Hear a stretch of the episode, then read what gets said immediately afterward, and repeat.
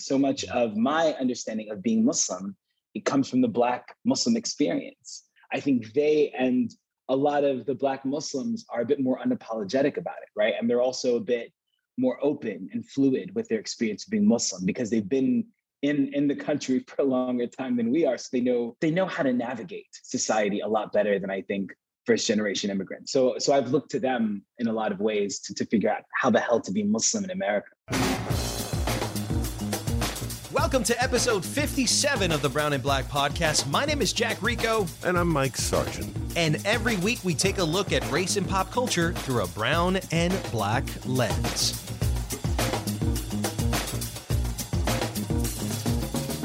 Mike, I haven't spoken to you in a while, man. I know it's been quite a summer. We both have been uh, pursuing side projects, and now we're back ready to focus on brown and black. And I am so jacked up for this guest that we have today that literally brought us back from this summer hiatus, essentially, to speak to Riz Ahmed, an Oscar Award winner, Pakistani actor, mainstream Hollywood, A list actor, in my opinion, and Bassam Tariq, the director of the new Marvel Blade movie with Mahershala Ali.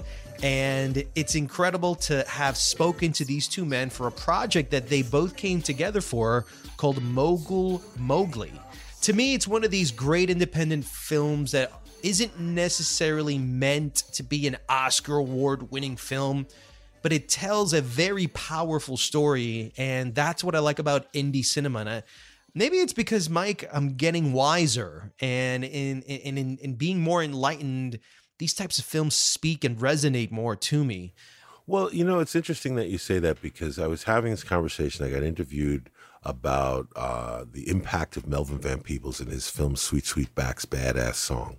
And it was this French, uh, you know, television studio. And he impacted French culture. He impacted uh, American culture. He impacted. Wait, Mario Van Peebles? Melvin Van Peebles. You know, his first film was in French. What? He had to go to France to make films because black people weren't getting to make films. As a matter of fact, the part of his story, I don't know if you know, is he got back here into America, was re entered or re welcomed into America. He had been living in France for 10 years, taught himself the language, wrote three novels in French, okay, then made a movie. It's called Story of a Three Day Pass which was an adaptation of his French novel, entered it in uh, one of a major major film festival out on the west coast i forget which one it got in one prize they flew him in they could not believe that this was this black american who had made this french film It sounds a lot like what James Baldwin did when he left the United States to go to Paris. You know, a lot of African American artists went to Paris because they felt liberated there and not seen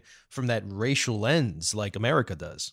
There are so many ways in which we can either be absorbed into the culture or a culture, or you can just kind of carve your own way.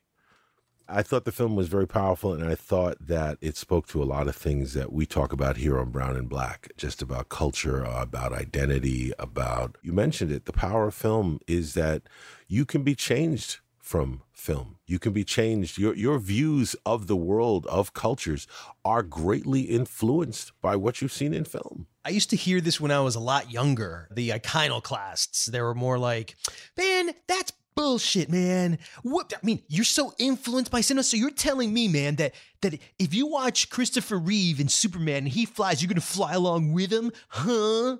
Right? And you're going, dude, not that type of crap, like you idiot. We're talking about something much more deeper that can change your perspective of the way you see the world.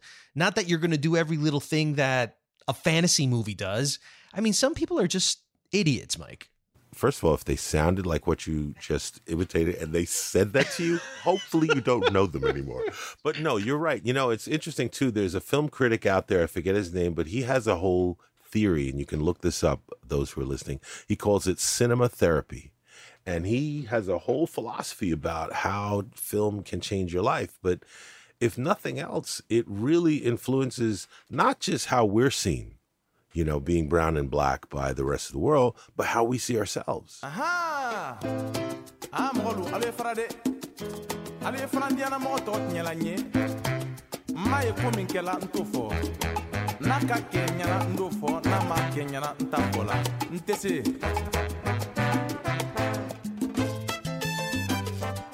What are your thoughts on Hispanic Heritage Month? Meaning, what does it mean to you? Okay, especially considering nobody says Hispanic anymore. And then, second of all, why does Hispanic Heritage Month start in the middle of the month? What what is that all about? you know, I've asked myself this so many questions, and okay, let's tackle number one. Um, the Hispanic Heritage Month. What do I think about it? I used to think that this was a great thing for us because you always felt, you know, singled out in a good way, in a positive way, when Hispanic Heritage Month came out. Like you were ignored for 11 months out of the year to then be acknowledged for one month out of the year. And, you know, when you're growing up with a Cuchi Frito complex, which is what my wife likes to call it, you know, it's just like that, that's that inferior second class citizen mindset that so many immigrants have in the United States. You know, you, you, you say to yourself, I'm just glad that someone sees me. But as I get wiser, then I start understanding it's like, wait a minute, but why isn't every day Hispanic Heritage Month? What if we just eliminate all of these months that target individuals and groups, celebrating them for those 30 days? And you know that dissipates after like the first week. Every corporation is like, hey, did we send out that Hispanic Heritage Month, uh, you know, memo? Yes, we did, sir. All right, just ignore the rest of uh, the month. Thanks. Let's move on. All right, what do we got next month? All right, let's start preparing campaigns for that it just feels so dry and so corporate and so you know run of the mill factory churning messages that I just don't believe any of these people. You know, to me, you want to do something really good with Hispanics Heritage Month and you want to celebrate with us, hire us. Hire us as directors, hire us as producers, hire us as, you know, this, uh, leads for your movie, for your television show. Allow us to write TV shows. Allow us to be in politics in the highest places like Joe Biden's doing, but we want that presidency too. Eventually we'll get it. You know, did you and I talk about equality versus equity? And the differences between that? Did you start seeing that like that meme go around with the kids? Oh yes, I've seen, I've seen that. Yes, yes, yes. I've seen and I've seen the final meme.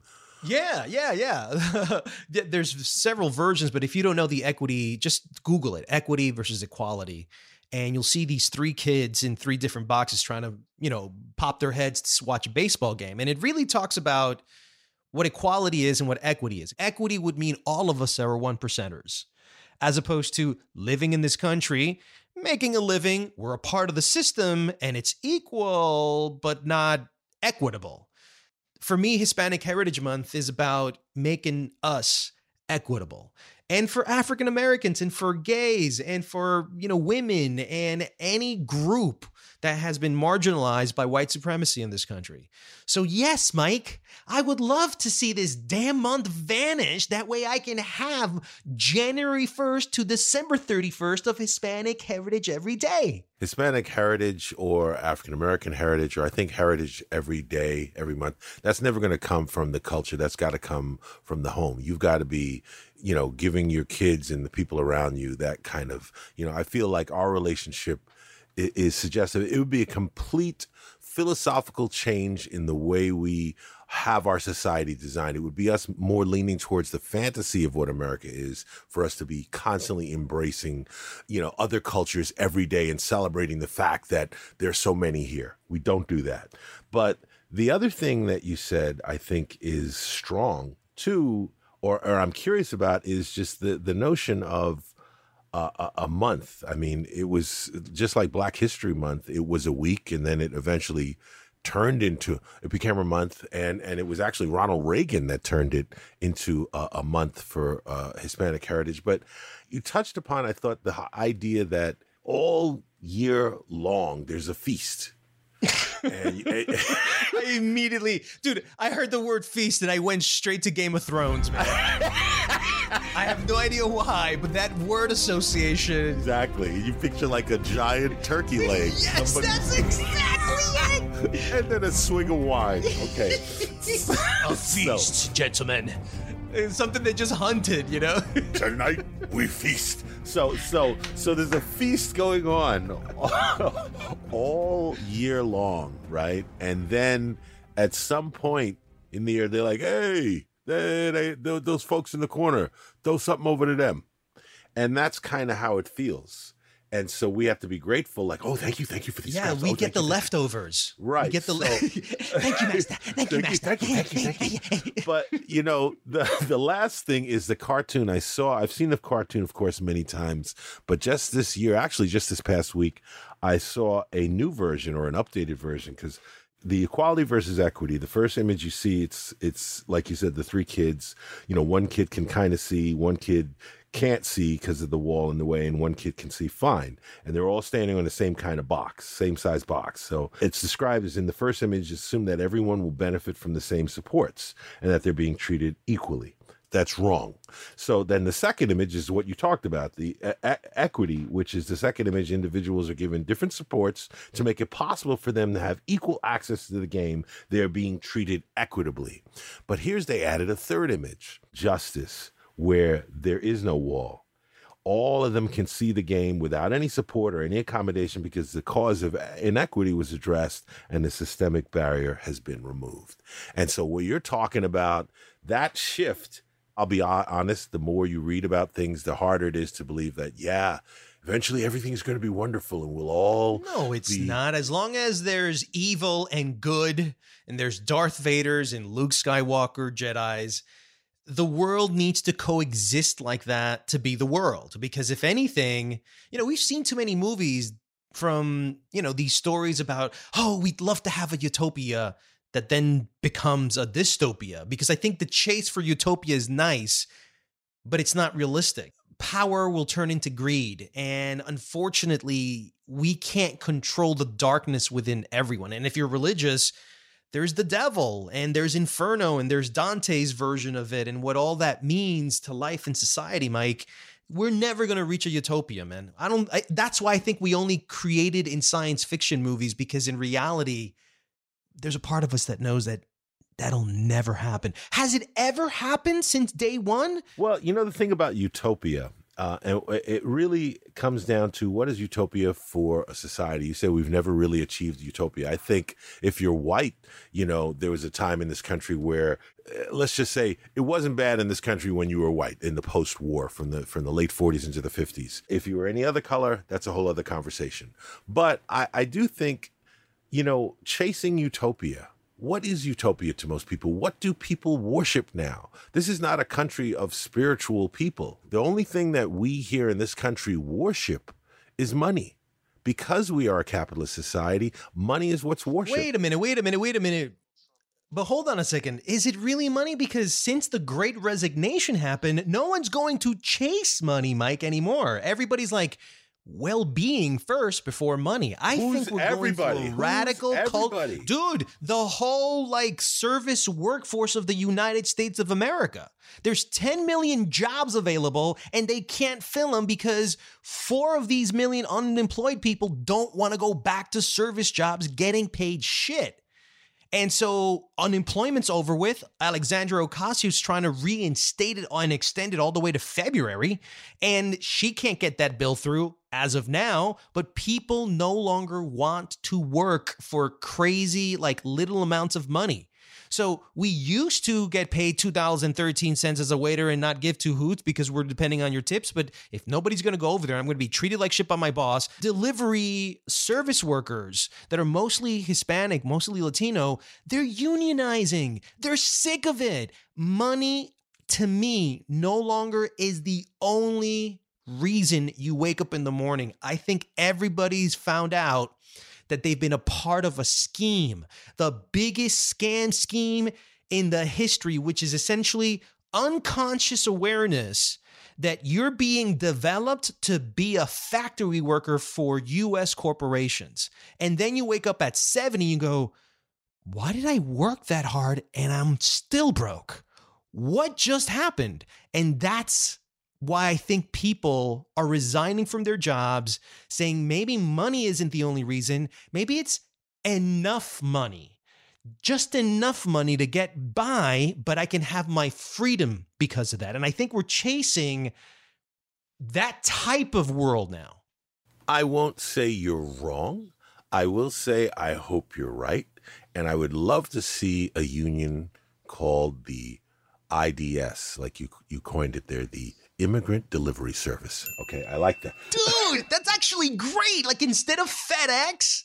Oh, hold, hold on, Mike, Mike, Mike, Mike, Mike, Mike, Mike. Imagine when you think about people bringing your food, you think about Hispanics for the most part in a bicycle coming to you, delivering your food. So we've associated a subgroup of Latinos that were through the pan that came through the pandemic, through all these storms and Ida and Sandy Hook. They were doing the job that no one else would. Brother, if that was a delivery corporation like a FedEx or a UPS, and you put a commercial of these guys delivering from point A to point B, wouldn't you invest stock in a Hispanic delivery service that competes with FedEx and UPS? And they only hire immigrants. And they only hire immigrants, and it's the immigrant delivery service. It'll be the best one. Yes, and it's a pathway to becoming a citizen. Oh, okay. That's just the cherry on top. There it is. And it becomes the biggest, and the, Amazon buys it. Yeah. No. Amazon buys IDS. and it's all immigrants doing better jobs than anyone else in the United States. Each brown and black Great idea. uh, culture should take over some aspect of white culture and completely change it. yes, and I think that's starting to happen in Hollywood. Well, you know, I, I think it is happening. I think it's happening without them even realizing it. You look at every area where they finally, quote unquote, let us in, and we end up dominating. Whether whether it's music, whether it's baseball, whether it's football, whether it's uh, you, you you name it. Name an area where we did not come in and start to dominate. What is it? What are the two top m- musics on the planet right now? yeah, well, reggaeton and hip hop Exactly. Okay, on the planet. on the on the planet, and this brings me to the article. I'm not sure if you heard uh, about the article where blacks came on TikTok and blew that out. Same thing with Clubhouse, and now blacks are going, "Yo, we just made your shit hot."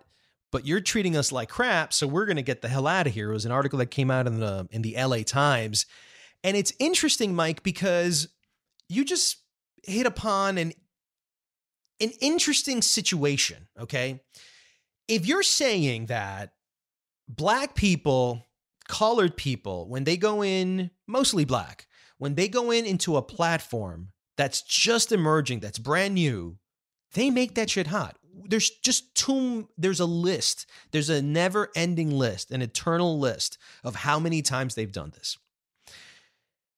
But they always get screwed at the end. And we saw this happen with Clubhouse, and now it's happening with TikTok. And it happens on Instagram and on YouTube. It happens all over the place. And my question is, why do why does the African American community, why do black people go on white platforms or Chinese platforms like ByteDance? Make their shit hot and not create their own black owned social media app. Like, what's the most popular black owned social media app that you know? Uh, th- there isn't one, but I think that that will happen. I think it takes time. I think that one of the things that has happened over the last year and a half is, you know, there is a black version of Amazon now. You know, you can go, you can buy everything, every product on this site is bu- from a black. Wait, what's the name of it? I didn't know that. It's called We Buy Black. And if you go there, it's set up a lot like Amazon, does all the same things. It looks like Amazon, except all the products they sell there are black owned, and it's a black owned, black run company.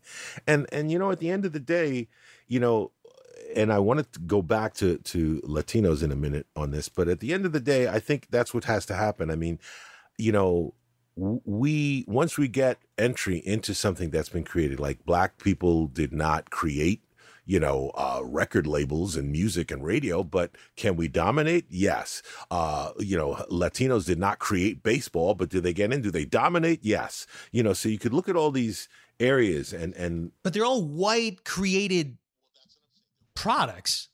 because that's the dominant culture. And that's where all the resources are.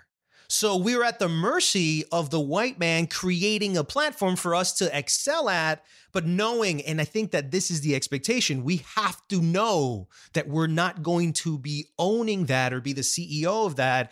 We could be stars of that, but at their expense. But you see, that's the future. The future is that we will start taking control. I have full faith that there will emerge all those things. I mean, if frickin' Trump supporters can create their own platform, Black and Latinos can create their own platform. It's a it's a good question. It's a good.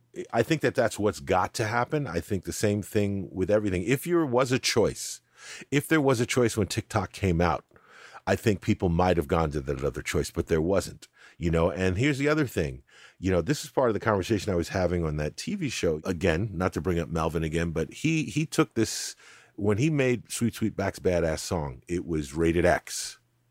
So he didn't use that as as a disadvantage. He then changed it saying rated X by an all white jury. Nice. And by saying that, exactly, by saying that the genius of that is it calls into question rated by who? On what kind of system? What is this rating based on? So what does it mean to have followers? How many followers how many of them are what, but what kind of metrics? It's a stupid show that they were going to do. The the the what was it called? The activists. Oh yeah, they scratched it and they're restarting it from scratch. Right. Well, they're going to make it a documentary series, but again, how do we monetize something that uh, is popular? And that's the culture we live in. That's commodification. Commodification of everything. We are very used to, or we are very um, accustomed to adapting. You know, we adapt. Oh, okay, this is popular. Let's get on there. And we adapt. We get in there and we do our thing. But what happens is, and what has happened, and, and this part of this TikTok thing is, you know, part of that article was about a, a, a young black man who who co- did cosplay and he loved Batman, so he'd dress up as Batman, and people would start calling him Monkey, and then and and his response to it, he'd end up getting banned on TikTok, even though they were throwing hate at him. And, and they're all headed out to a new uh, platform called Fanbase, which I had never heard of, yes. and then another one called Clapper, and supposedly Clapper.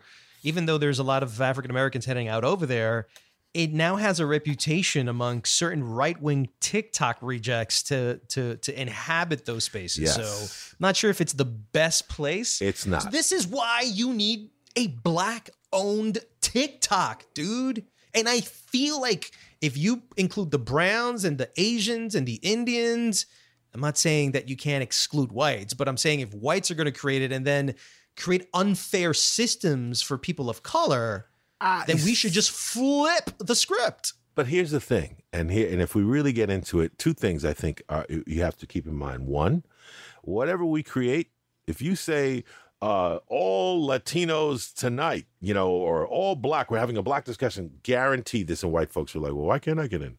Okay, that's one. two, two, uh, two. Okay, everything that is created by this culture can ultimately be used as a tool of the the racist nature of that culture. There isn't an aspect of our culture. There isn't an aspect of media, social media, TV, radio, film that cannot be used as a tool of, you know, racism and oppression. So that's the problem.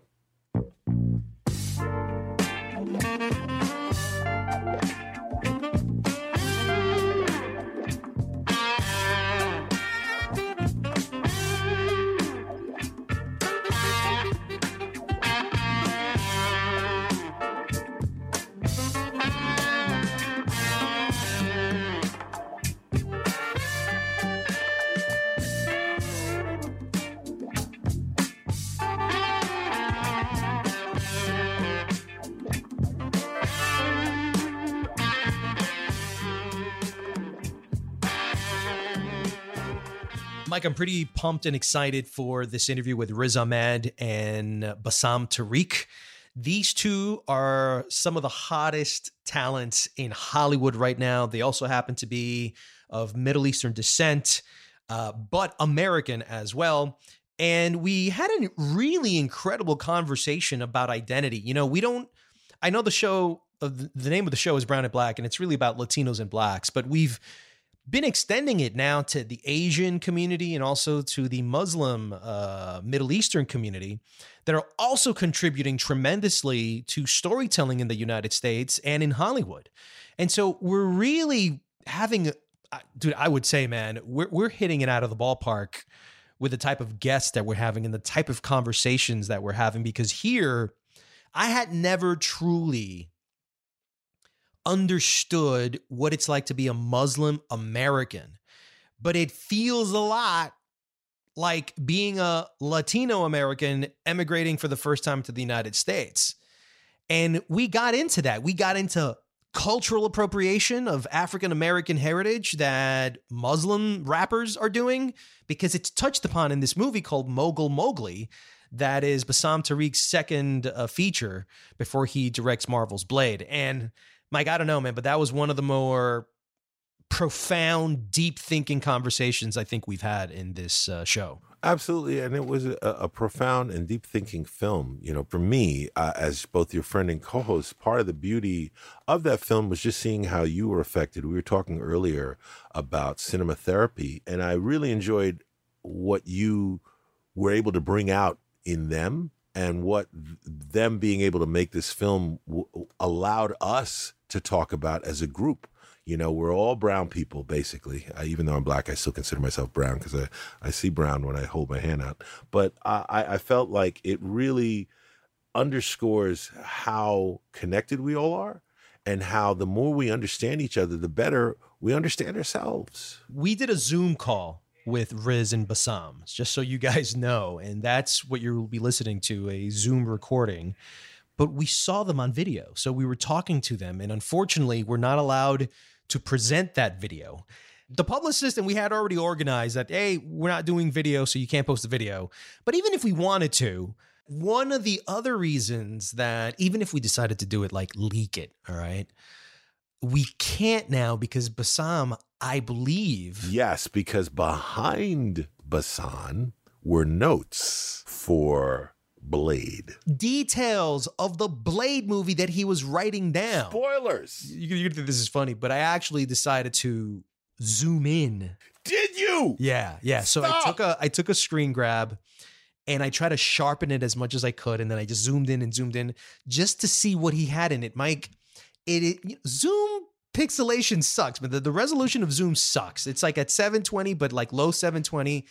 I could not get anything. It was all mumble jumble. So even if I wanted to do Aw, something, man. nothing. So th- th- th- there goes that. Regardless, we have a great interview with Bassam Tariq and Riz Ahmed for the movie Mogul Mowgli. Yeah, we'll ask you where you from. Now, where you really from?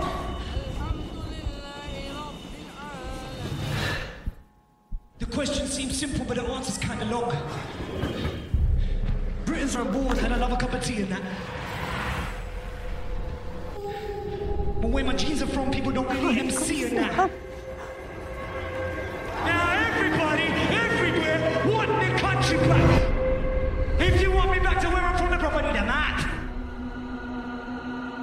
No man's land, yeah, between trenches, no thing grows there. But it's fertilized by the brown bodies that fall for Britain in the war, so when I spit, a poppy grows there. I find my own place in business Britishness. So stop trying to find a box for us. I'll make my own approach and concept of us.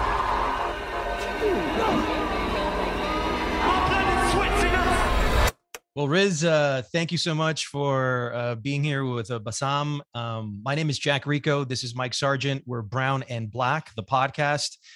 And I think that this movie really is made for conversation on the Brown and Black podcast. Absolutely. We've interviewed everybody from George Lopez, Teresa Shaw, Randall Park. We've we've taken ev- essentially every person of color uh, in Hollywood that's working right now, and we've really broken down not pop culture, but the identity behind pop culture and what makes pop culture tick from our perspective.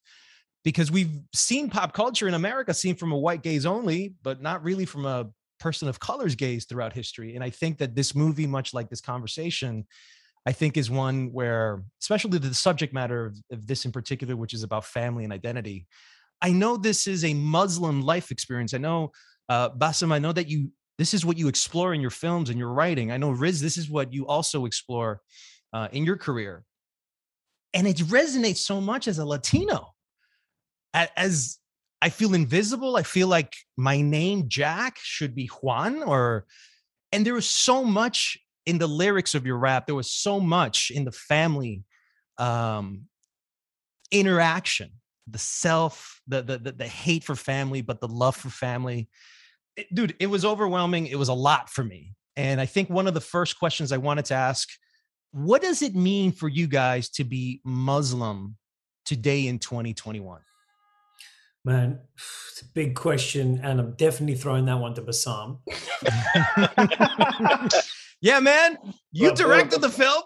well, well, no, no, but but but I, but but but I did. Yes, yes, I directed it. But every step of the way, I think Riz and I, you know. So I'm going to say a few words, and then I'll let Riz um, formulate his thoughts too. Um, first off, thank you, Jack and um, Mike, for for taking the time out, and Jack for just the kind w- words that you just shared at the top, and and something that I just wanted to say before um, answering your question is that I, I'd say that the British Asian experience, like I mean, look, I'm I'm an American Muslim, right? Like Pakistani, whatever, right? But I grew up in New York and Texas.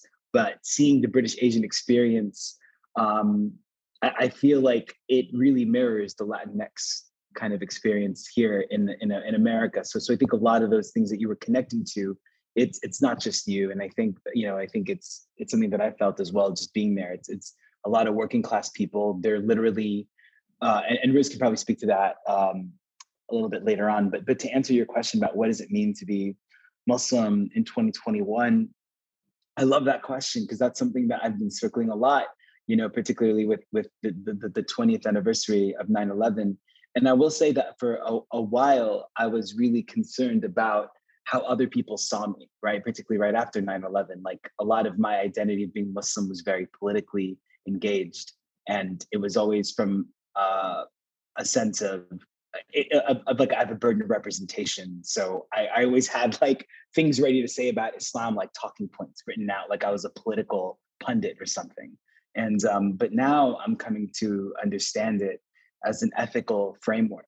You know what I mean? Like that's that's how I'm trying to be Muslim now. It's like it's about you know what, what are what are like how how am I going to like live my life you know and, and maybe i can use being muslim as as an ethical or a value driven framework and that's something that i choose you know what i'm saying? Versus like um being racialized which i think happened a lot for the past 20 years.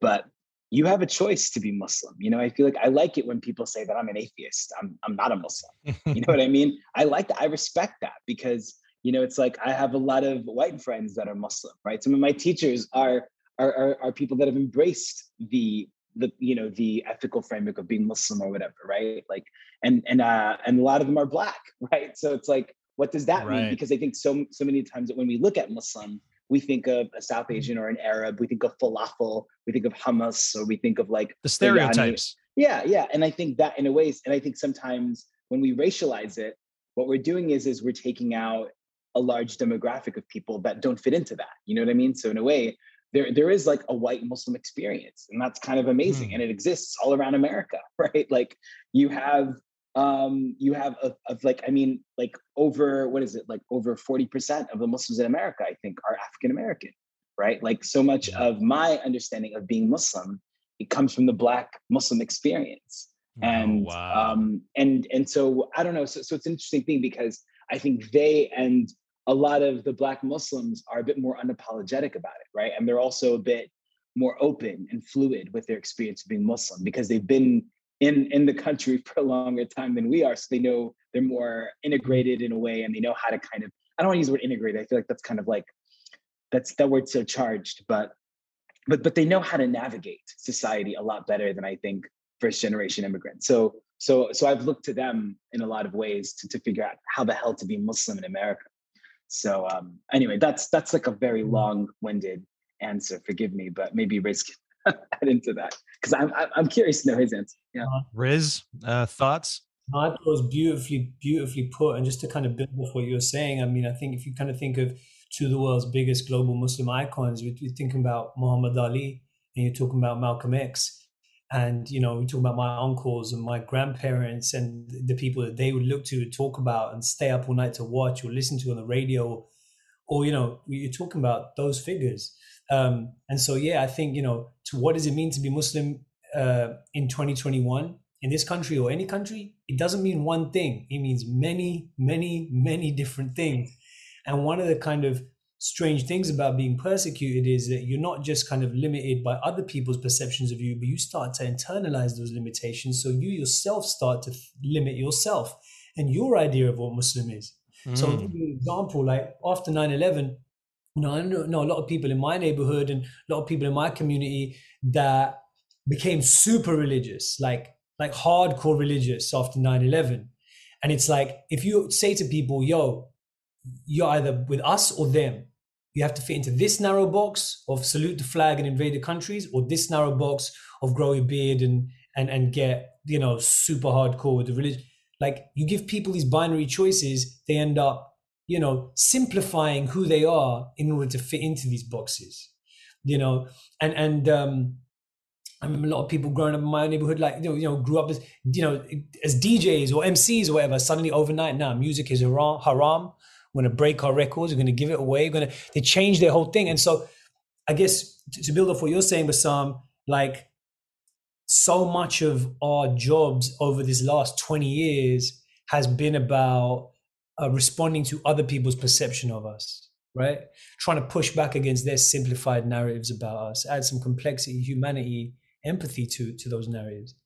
And yet, what I hope being a Muslim means in 2021 and beyond is addressing our own narratives about ourselves. I'm concerned less about what other people think of me now and trying to think more about how I see myself and trying to unpick some of the programming and the limitations within myself and making this film Mogul Mowgli with Bassam was a huge part of that journey. I would turn to Bassam and go, dude, no one's going to understand this film.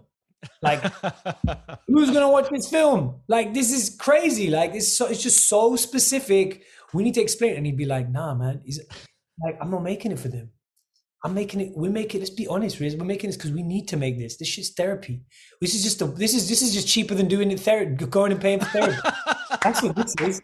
We're making this because we need to, and we made it for Damn. us.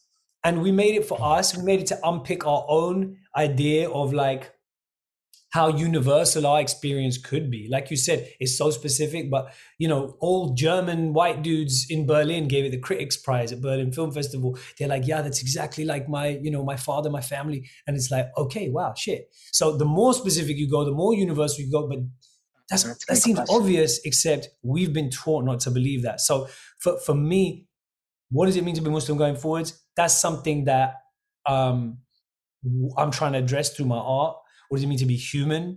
I think is a similar question, and and and um, and I don't know. I I I think that we can find um, a space outside of those simplistic binaries of us and them within our art. I, you know, a long time I thought, where is home? Where is home? Now I think it's in the art. It's in movies like this. Wow. All right. Well, first of all, we were going to start the show with post 9 11 blues, just so you know and uh,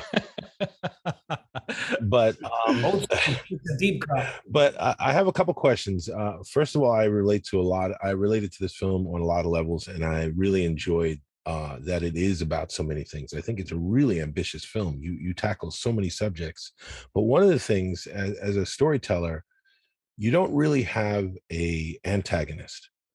The antagonist is really the protagonist. He's really in battle with himself, with his culture, as you say, this perception of himself. And uh, I thought that was very powerful. And every scene, uh, and, and, I'll admit, I'm, I'm a writer, I'm a screenwriter, so I was blown away how every scene has conflict. Every scene, and that's yeah. really what. And so, a lot of times, the conflict is memories, it's it's culture, it's his past. But tell me a little bit about, for both of you, the challenge of writing a story like this that is not only culturally specific, but you know, there's no bad guy, there's no villain, you know. So I have to say, my hat's off because I was blown away. How were you able to keep it so interesting? Yeah. Uh, without that antagonist, without that Darth Vader for us, the viewers, to go, that's the guy. It's simple enough to to hate on him. I mean, but I really have to. I really have to say, like, Bassam writes like a beast, and in a way that is so rare. And I think it's because, in a weird way, Bassam doesn't see himself as a writer. And you know, in that was one of those weird things where you kind of go like, I'm not going to be precious about it. So like Bassam turn around a new draft of the script in like a couple of days.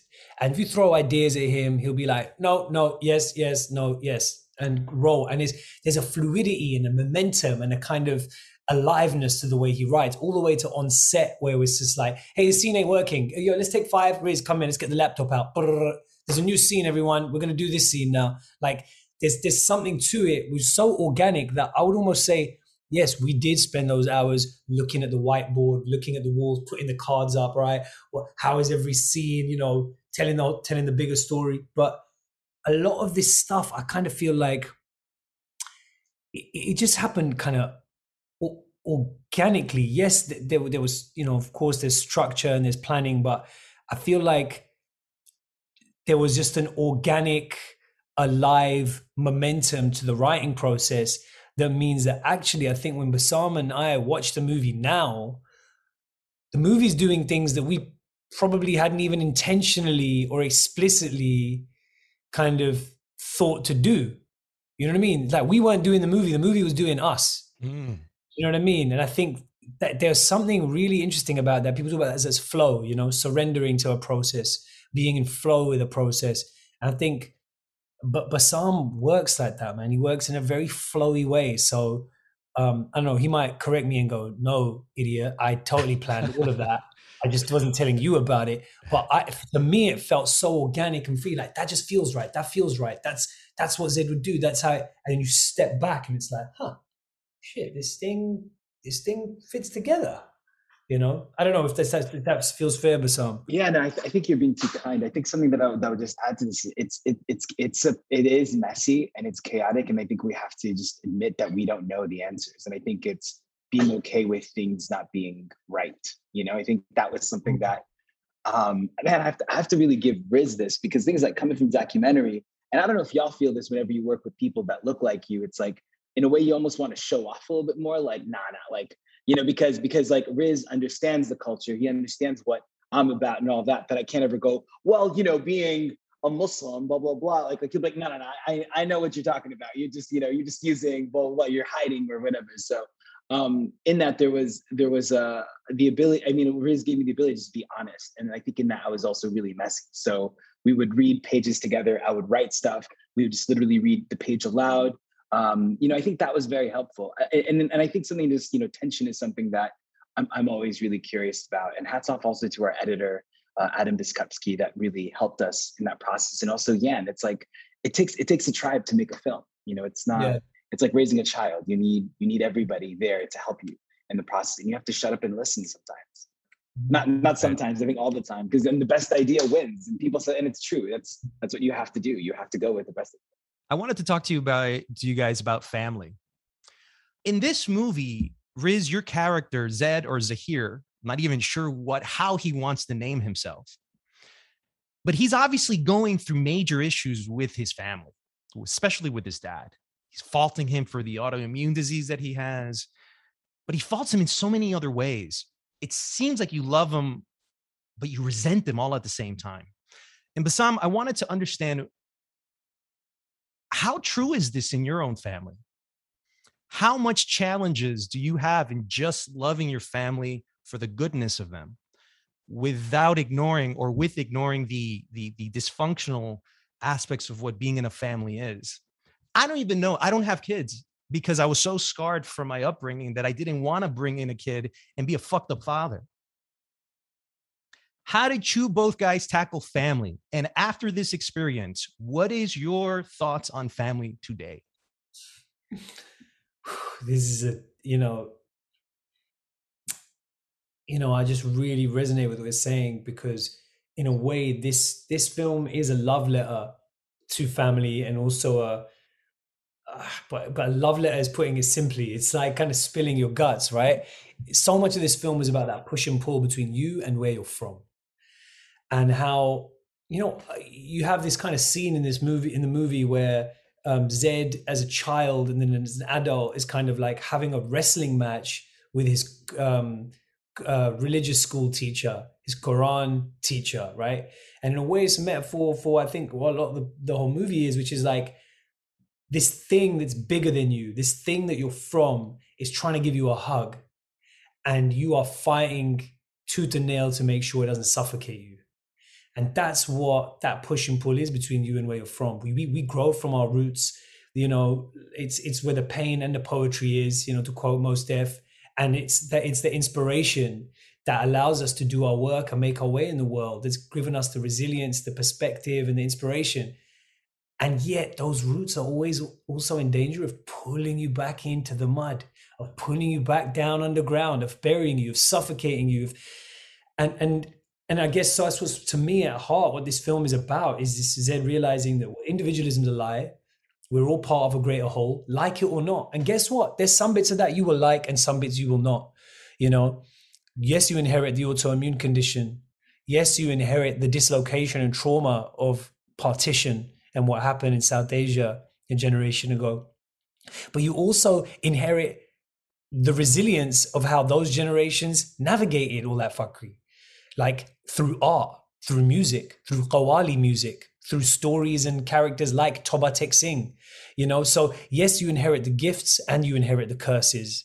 And that push and pull is really goes to the heart of what how I feel about family and really what this film is kind of exploring, I think. Bassam? The the one thing that I'd only add to that is that like I've been privileged with the love of my parents, right? Even if it's been a, a difficult love, right? It's an unconditional love. And I feel like, you know, coming from working class family and all that, like to, to, to make films is hard. But knowing that um, I always had their love, I was able to like make mistakes. You know what I mean? Because I was like, well, at least I know that like I'll have like I'll have a cooked meal. You know what I mean? So in a way, like I feel like that's a privilege that I I need to be aware of and and be grateful for. So um, yeah, I, I th- that, that's all I kind of wanted to add to it, you know, because I think everything that Riz is saying is is is true. Um, well, I, I I'm I have to ask you. I, am curious. There's so many things that that we're we're talking about here that I can relate to, uh, being black and and you know not sure whether I should take it as a compliment when people tell, "Oh, you don't sound black," you know, and you know, and and and coming to realize as I got older that I often did things sort of to show like hey look i'm not like the others you know? And and i didn't even know i was doing it when i was young. So i'm curious what did you learn about yourself you're both of you in the process of making this film and now even going back and seeing it? Okay uh man you guys are asking such great and heavy Why questions. it's so deep man? Just wow you know it's i love it i love it i love it i appreciate it man. I mean Bassam, why don't, why don't you why don't you jump off with what, yeah. what you about yourself with this? Yeah, I think something that I've I've learned, Mike, is that anytime I've tried to hide from who I am, I failed. I'm just not good at it. Like I've never been good at being a chameleon. I'm not good at poker face. You can even ask Riz. Sometimes when we were filming, Riz was like, "Bro, you got to just like move away because you don't have a poker face and I'm looking over at you. So I was like, yeah, yeah, yeah, you're right. So things I it's starting to affect me, man. Yeah. Come on. yeah, no, it's, it's real. It's real. Like I'm not, I don't know how to hide, right? Like, and anytime I've tried to like be anybody that I'm not, I've fucked up, right? I've completely fucked up. So even now, as we're moving into Blade, it's like one thing that I don't want to do with Blade is I cannot hide Blade being a black man. That has to be the center of what we're doing. And that's why I'm so honored to be working with such like incredibly talented black creatives, right? We got Mahershala, we got Stacy Osei-Kuffour. So they're the ones that that are really leading this. And and for me, it's like what what I'm what I have to do is like like is just not hide. And that's what I also learned with Mogul Mowgli is like I can't act like I I have the answers, right? I have to I have to be honest and admit that I don't know. Like I'm not a British Asian. I'm not a rapper, right? Like this this isn't stuff that I know as well. So I would have to go in and ask Riz, like, yo, Riz, so this doesn't make sense to me. How do I how do I navigate this? And it's hard for me to do that, right? Because I'm supposed, I felt I'm supposed to have all the answers, you know, and, and realizing that it's okay to just ask and admit that you don't know is is tough. But but that's what I, have been learning um throughout this process. I don't know. Riz, what about you? I love that, man. I mean, in a way, I I, I learned the same lesson from a diff, opposite starting place, which is I have become very adept at becoming other people. That's how I earn my living. That's how I survived my upbringing. You know, like exactly what you're talking about, Mike, which is, you know, you learn or the world teaches you to wear masks, you know, in order to belong, in order to gain entry into different rooms and arenas. And so growing up, I was very much someone who was code switching my whole life working class Pakistani household, scholarship to a white private school an hour and a half away from where, where, where I grew up, cutting class to go hang out with my boys in their hybrid kind of British Asian rude boy culture. And there's three different languages really. There's three different costumes, three different accents, three different characters you're playing every day. And I, um, you know, it, it, it, means that okay look what would you need me to play? You need me to play this role i'll be that guy. Maybe that this role i'll be that guy. Just the one thing i never get asked to be and I never have to risk being is me. And what i realized is that you know I've, I've often been driven by this idea of stretching culture you know? You never have you know people that look like us in roles like this or in rooms like this or having their voice heard but and that's that's that's great but there's different ways of doing that. And up until now the way i've been doing it is like you know asking to enter their rooms you know?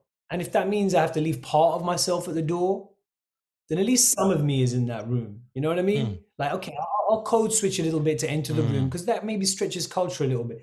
But now after Mogul Mowgli the whole thing's flipped for me. It's like actually i don't want to wear masks anymore. As an actor or as a man i want to take masks off actually, I'm not really trying to leave any of myself at the door to enter your room. I, I want to work out where home is. Where's my room? Where's my. So this is a homecoming, and there's nothing harder than coming home. That's what the mm. film. That's what the film oh. is basically dealing with. And what I find the older I get is what you are dealing with as a human being, as an artist in your life. You better believe the the film that is dealing with that, the story that is dealing with that, will find you and force you to tell that story. So, in the same way that Zed's learning, yeah, he's out there performing and putting on a mask for other people's approval, but now, can you come home? Can you get under the hood? Can you really face who you are and where you're from? That's that's where I'm at right now as an artist. And Mogul Mowgli, you know, forced me to confront that. So so now for me as, as a man, as an artist, that I'm not trying to mold and wear masks. And I'm trying to take them off. I'm not trying to, you know, sneak into their party. I'm trying to work out what mine looks like. That's a drop the mic moment there, yeah. by the way. Just, you know. There was a scene where I believe you're just getting up from falling in the hospital. And when you wake up, you're in front of a black man that you're about mm-hmm. to rap battle. Bro, man, what this black guy said to you was so piercing to me in particular, because those are moments that you don't say like that, especially that publicly, because it's damaging, man, you know? And essentially, he was talking about black appropriation. His father opened a Nigerian hair salon. What a hack.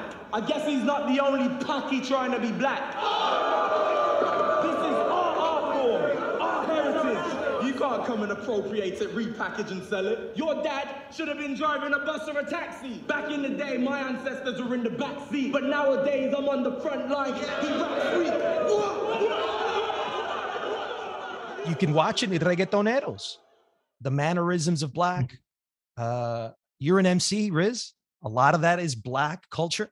Absolutely. And he called you out on it. Hmm. He's like, You're robbing my heritage. For us, Mike being black, us having that black appropriation, is appropriation something that we should start looking um not as stealing from somebody, but maybe we should reframe appropriation as saying, listen, that's part of my culture. If you want it, like you were just talking about white Muslims, um, should appropriation be reframed today as in a sharing instead of a stealing? Sam, why, why, don't you talk about this a little bit? I've got some thoughts as well, but yeah, you, you yeah. some interesting thoughts about that scene. We spoke a lot about that scene and the importance yeah. of having that scene in the film. Yeah. So um, a, a, few things to to, to say that I think are quite important. Um, one is that the British, in the British Asian experience, something that I felt either either I felt Zed was going to be a boxer or a rapper, right? And the reason for that is because the way I saw from, from my little like uh, time there that people have fought for equality was either in the ring of you know with your fists or with your words. Those were the only two ways I saw the British Asians surviving. Right, like that were the, those those were the places. So um, it, it just felt stronger for me to be for, to make him a rapper because that's also how I saw it's it's just the language of the youth. But I think it's also important that because like we, we, actually when we went to Pakistan, Riz, you might remember this. Like even in Palestine, it's the language of resistance. It's the it's the way people communicate. It's now it's hip hop, it's rap, and it, it's all around the world. And I remember I was sitting with one of my friends. I was like, what, what, "How does that like? How do we navigate this? What does this mean?" He goes, "Well, well, what what else would they do? What else would they what what what, what would they be doing? This is what they would be doing." I was like, "Wow!" And um, I, I felt it was an important thing to to bring up. The thing is, I don't know the answer to that. I don't know if it's is it do we do we reframe it as sharing or or not or as not as stealing i don't know the answer to that question to, to, to be honest i don't know well, well, yeah i mean yes there perhaps is like a greater proximity between the black and brown experiences in the uk than there is in the us with with a similar kind of history of post-colonial immigration but they're not the same experience. It is you know white supremacy has a very clear hierarchy and you know shit flows downhill and it's very clear you know who, who's going to be holding the you know holding the bearing the brunt of that. Um so there is a different experience and and yes i think that when we went to pakistan the kids in the shanty towns there you know uh yeah rap is their self-expression is their you know it, what the, what what this specifically African American art form has done is provided a it's a gift to the world and it's provided a blueprint for self-express a blueprint for dignity through self-expression you know um the dignity that comes with self-expression and also the like betterment of your circumstances can, that can come from when that's when that meets an audience you know and sets the world on fire the way it has yeah, this is a black art form, no question. Um, and yet, to say that we, we reframe it as sharing feels to me too easy because it's like, well, what are you sharing back? You know what I mean? Like, how can it not just be extractive? Like, if you're going to engage in that art form, what are you contributing from your own culture or art form experience? How are you using your position to amplify and uplift other artists who, who aren't afforded the same privilege that you are as someone who isn't black? These are things I think we have to think about you know and that that that, that can be something you do explicitly with your platform or in your day-to-day life or in terms of just contributing you know elements of your culture something has become increasingly important to me is to like intertwine you know that you know jamaican sound system culture which basically is the bedrock of all street music in the uk you know hip hop from the us and also my heritage my culture qawwali music qawwali is is spoken word a kind of rap you know a kind of speeded up, syncopated spoken word, and also singing. All those three things. And I'm thinking more and more about okay, how can what I'm doing be more, um, you know, borrow more from the DNA and contribute more from the DNA of that part of the world, um, rather than just it being one way traffic of extracting from from this black art form. And that's that's part of the journey that Zed's on as mm-hmm. well. One of the masks he wears is that is to kind of purely kind of see himself within that lineage of, of, of this black art form. And again, I'm not saying that you can't do that. You can just be aware that it's not just, you know, a, a one way relationship. But over the course of the film, he goes on a journey that I've been going on in the last few years as well. You know, and I hope that's reflected in the music I put out with the Long Goodbye or Swet Shop Boys and all that stuff. Is like, no, I need to I need to bring some of my own DNA mm-hmm. to this as well. You know, I need to bring some of my own blood. Otherwise, I'm just a vampire you know um so I, I think i think it is it's complex and it's a rich subject matter but i think a really healthy starting point is saying yeah absolutely this is a, this is a black art form and this is something that you know belongs to black people you know um it's it's it's morphed and evolved but um you know paying those dues i think is essential well, you know, uh, there there are a few things that that you're saying there, and and again, as African American and cultural appropriatism is, is a topic we could go on about. But w- what's interesting in that scene that Jack's pointing out is that Uh, I agree with everything you said, Riz, about you know there has to be something coming back, but eh, the question is, it's there's there's there's sort of this mutual resentment. I think that, and I think it comes from being oppressed, where you you you you're you're looked down upon for what you do or what you represent. Yet people, you know, people look down on you know black people uh, African Americans, yet their music, their culture, their cool, their style, everybody takes something of it. And I, and I felt the same thing with, uh, you know, Pakistani, Indian, you know, there, there's so many aspects of the culture. There's nobody that doesn't, you know, like Indian food, you know, but, you know, there's nobody that doesn't like certain things that they can digest about a culture, but there's sort of this resentment. And you know you also touched upon family so i'm curious um in this film because there are so many things you wanted to cover uh how did you you, you know you mentioned uh, Bassam that he had to be a boxer or a rapper.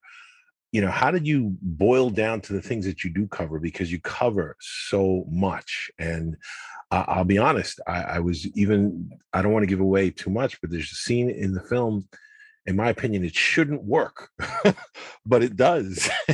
and you do that a bunch of times where like, why, why does this scene it work? So I'm, I'm, you know, he's hugging his dad in the bathroom and I'm crying.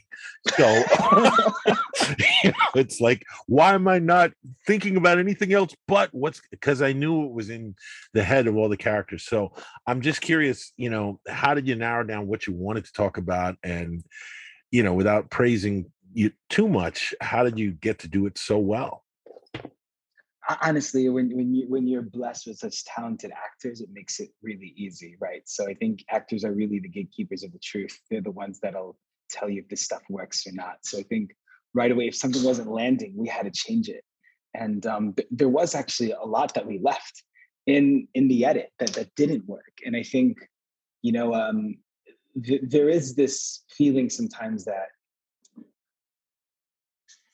yeah i mean i'm sorry mike i'm just trying to think through how to answer this because it's it's such a messy process like you know and and, and we were just blessed with really good i think storytellers to help us along the way right? Like we had great execs we had eva yates who was great with story we had yann demange who's an incredible filmmaker who's working right now with riz on a film and he was our exec he was sat with us and he was like, this thing isn't working. You need to take this out because it's fucking confusing. Do this, do that. And he was right. Like I think so so I think it was it was a group, it was it was people coming in to help us and us taking the advice where where we wanted to in other parts where I would sometimes be like, no, I, I really think that's important. Like there's that there's that scene, the scene that shouldn't work in the film that I, I feel is quite important is like the scene with the guy in the mosque, like what's in the alleyway.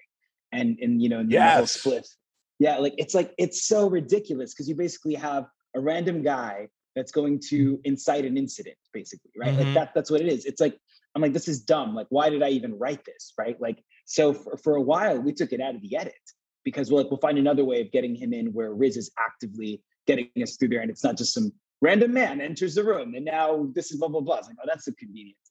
But it just felt like such a thing that, well, you know what, we're this is just that film. So we're just gonna do that and we're going to break some of those rules and um you know and it and it's tough because you know I, I don't know if it if it works but but but i hope it does. And um and and and that's the kind of stuff that i think we we wanted to try because i think that's that's another thing man. It's like like if, if i cared to make a perfect film i'd never make a film you know? So, that's true. you know really i wouldn't. So then i was like you know what? I'm just gonna keep just trying. And that's what i learned from riz. Riz was always someone that's like look i always he said this to me earlier on. He goes look i always swing right? Like no matter what i'm gonna swing.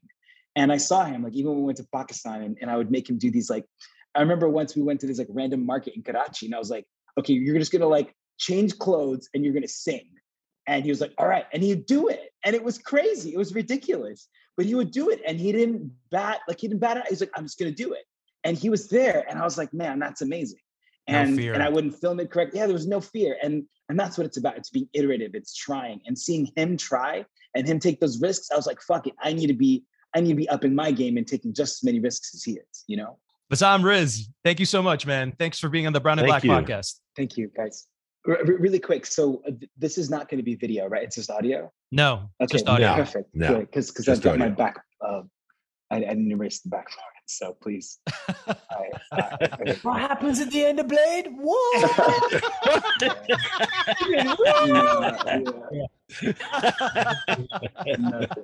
That's right. We'll, we'll zoom in and put up uh, yeah, memes. yeah. Okay, cool. All right, guys. Oh, man. All right, Thank you, thank you, Jack. That was very All right, kind of you. Jack and Mike. Thank you, guys. That's it for this 57th episode of Brown and Black. We'd like to thank Bassam Tariq and Riz Ahmed for being on the show. And if you would like to support this podcast, please subscribe and leave a review. Your help will allow us to be heard by many more people. This episode was edited by Joshua Torado.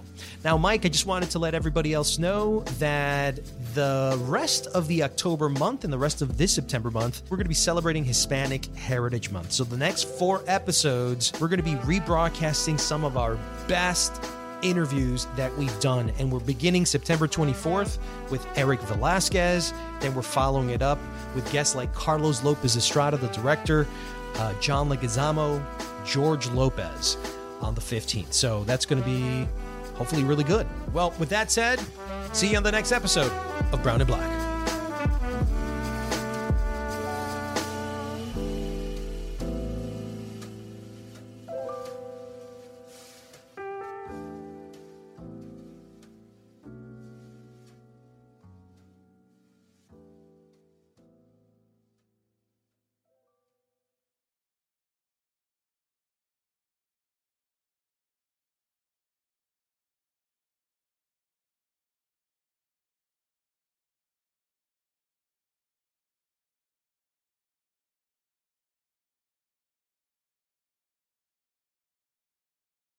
When you visit Arizona, time is measured in moments, not minutes.